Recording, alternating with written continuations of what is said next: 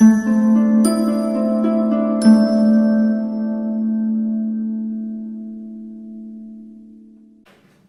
Sudafrica eh, rientra nella, cioè io ho fatto rientrare nella decolonizzazione tutto ciò che è il mondo afroasiatico e dell'America Latina. Ovviamente qualcosa è molto più decolonizzazione, qualcosa anche un suo carattere specifico. Allora, il Sudafrica, ve lo ricordate, eh, la partenza del nuovo Stato del Sudafrica, si può dire, la guerra anglo-boera del 1899-1902, nella quale l'Inghilterra vince, vanno via i boeri di origine olandese dal Sudafrica e si inseriscono gli inglesi. Però rimane la stessa solfa, cioè il Sudafrica che è ricco di legname, ricco di materie prime, vede la schiavizzazione del popolo di colore da parte della classe dirigente bianca, prima olandese e poi inglese. Ora cosa succede? Che dopo la seconda guerra mondiale, no? in tutti i paesi almeno una parvenza di non razzismo, una parvenza eh, di potere autonomo della popolazione locale era stata data, in Sudafrica no. In Sudafrica i bianchi inglesi che vivono in Sudafrica e il Sudafrica fa parte del Commonwealth, quindi l'Inghilterra eh, ha un riferimento col Sudafrica, però non ha più la possibilità di ingerire come prima perché è uno dei paesi del Commonwealth, quindi che dipende ma non dipende dall'Inghilterra. In Sudafrica va avanti, dopo la seconda guerra mondiale, l'apartheid, ovvero lo sviluppo separato delle razze. L'apartheid è una delle cose più gravi dell'uomo contemporaneo, vuol dire che eh, ci sono due culture che però purtroppo non sono paritetiche, perché fossero due culture paritetiche già sarebbe brutto, ma insomma, una cultura padrona e una cultura schiava. Quindi ci sono locali per i bianchi e locali per i neri, autobus per i bianchi e autobus per i neri, eh, e paghe per i bianchi e paghe per i neri. Quindi, e non ci deve essere contaminazione, c'è proprio l'idea della superiorità del bianco.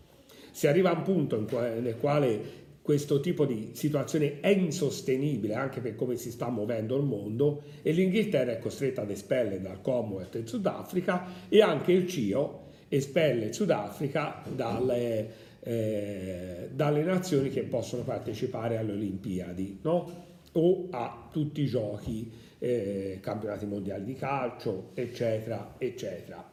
Eh, quindi il Sudafrica vive proprio una sorta di isolamento, però non è sola, perché c'è anche la Rhodesia, no? che vive la stessa situazione dello sviluppo separato. In Rhodesia c'è un movimento indipendentista dei neri molto forte, una rivoluzione del 77 e nell'80 la Rhodesia prende il nome di Zimbabwe e eh, diventa indipendente, cioè no, non è che diventa dipendente, viene tolto l'apartheid. A questo punto, dopo gli anni Ottanta, l'unica nazione che ha ancora l'apartheid è il Sudafrica. Una nazione dove, tra le altre cose, i bianchi vivono molto bene, eh? molto ricchi, ci sono prospettive, ci sono strade buone, infrastrutture buone, però i neri sono veramente schiavizzati.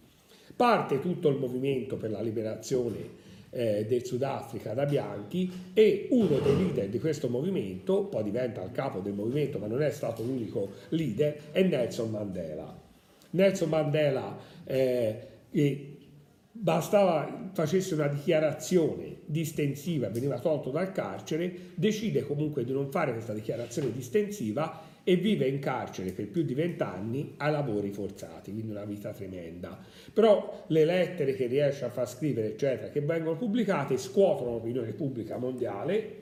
Nel 1987 il calciatore del Milan, Rud Gullit, dopo aver vinto il pallone d'oro come miglior calciatore europeo, eh, regala questo pallone d'oro simbolicamente a Nelson Mandela, glielo fa per venire in carcere e eh, arriverà una copia, però insomma è un atto molto forte, un atto che rende ancora più famoso Nelson Mandela. I cantanti afroamericani dedicano tantissime canzoni a Nelson Mandela, vengono fatti concerti per il Sudafrica, tant'è che eh, De Klerk, presidente bianco del Sudafrica, fra l'89 e il 92 elimina l'apartheid e eh, verranno fatte poi elezioni libere nel 90, e nel 94 Mandela diventerà presidente del Sudafrica. Intanto ci, si svolgono in questo nuovo clima i campionati, la Coppa d'Africa viene svolta in Sudafrica, mi sembra nel 93,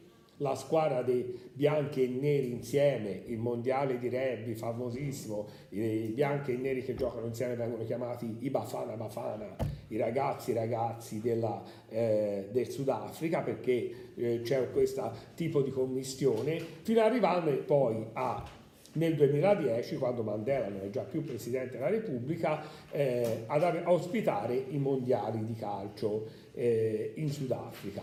La realtà è molto diversa dalla forma, ovvero il percorso è stato fatto, è un percorso reale, non c'è più l'apartheid, però non pensate assolutamente che in Sudafrica il nero viva come il bianco e che non ci sia ancora lo sfruttamento e che non ci sia ancora un'idea di separazione. Però state molto attenti, perché l'idea dell'apartheid è un'idea che anche se non è formale si sta sviluppando da tutti i livelli. Eh. Io abitavo in piazza Garibaldi, aprirono un negozio delle africani che vendevano prodotti sia italiani che africani, quando io sono andato a comprare lì, questi erano scioccati. No? Cioè, l'idea dell'integrazione non è che banca, banca da tutte le parti, cosa c'è un te no? come, come, dire, questo è nostro, no? e allo stesso tempo quando uno di colore si presenta in determinati ambienti, eh, cioè, cosa c'è un dire? Cioè, questo è, quindi a volte la separazione, cioè, ma noi non siamo mica una separazione, però di fatto lo sei, perché se in una città gli africani vivono tutti in un quartiere e in un altro quartiere non ci sono, poi diventa lo sviluppo separato delle razze. Se non c'è una diffusione, c'è lo sviluppo separato delle razze, dove alcuni quartieri sono per loro,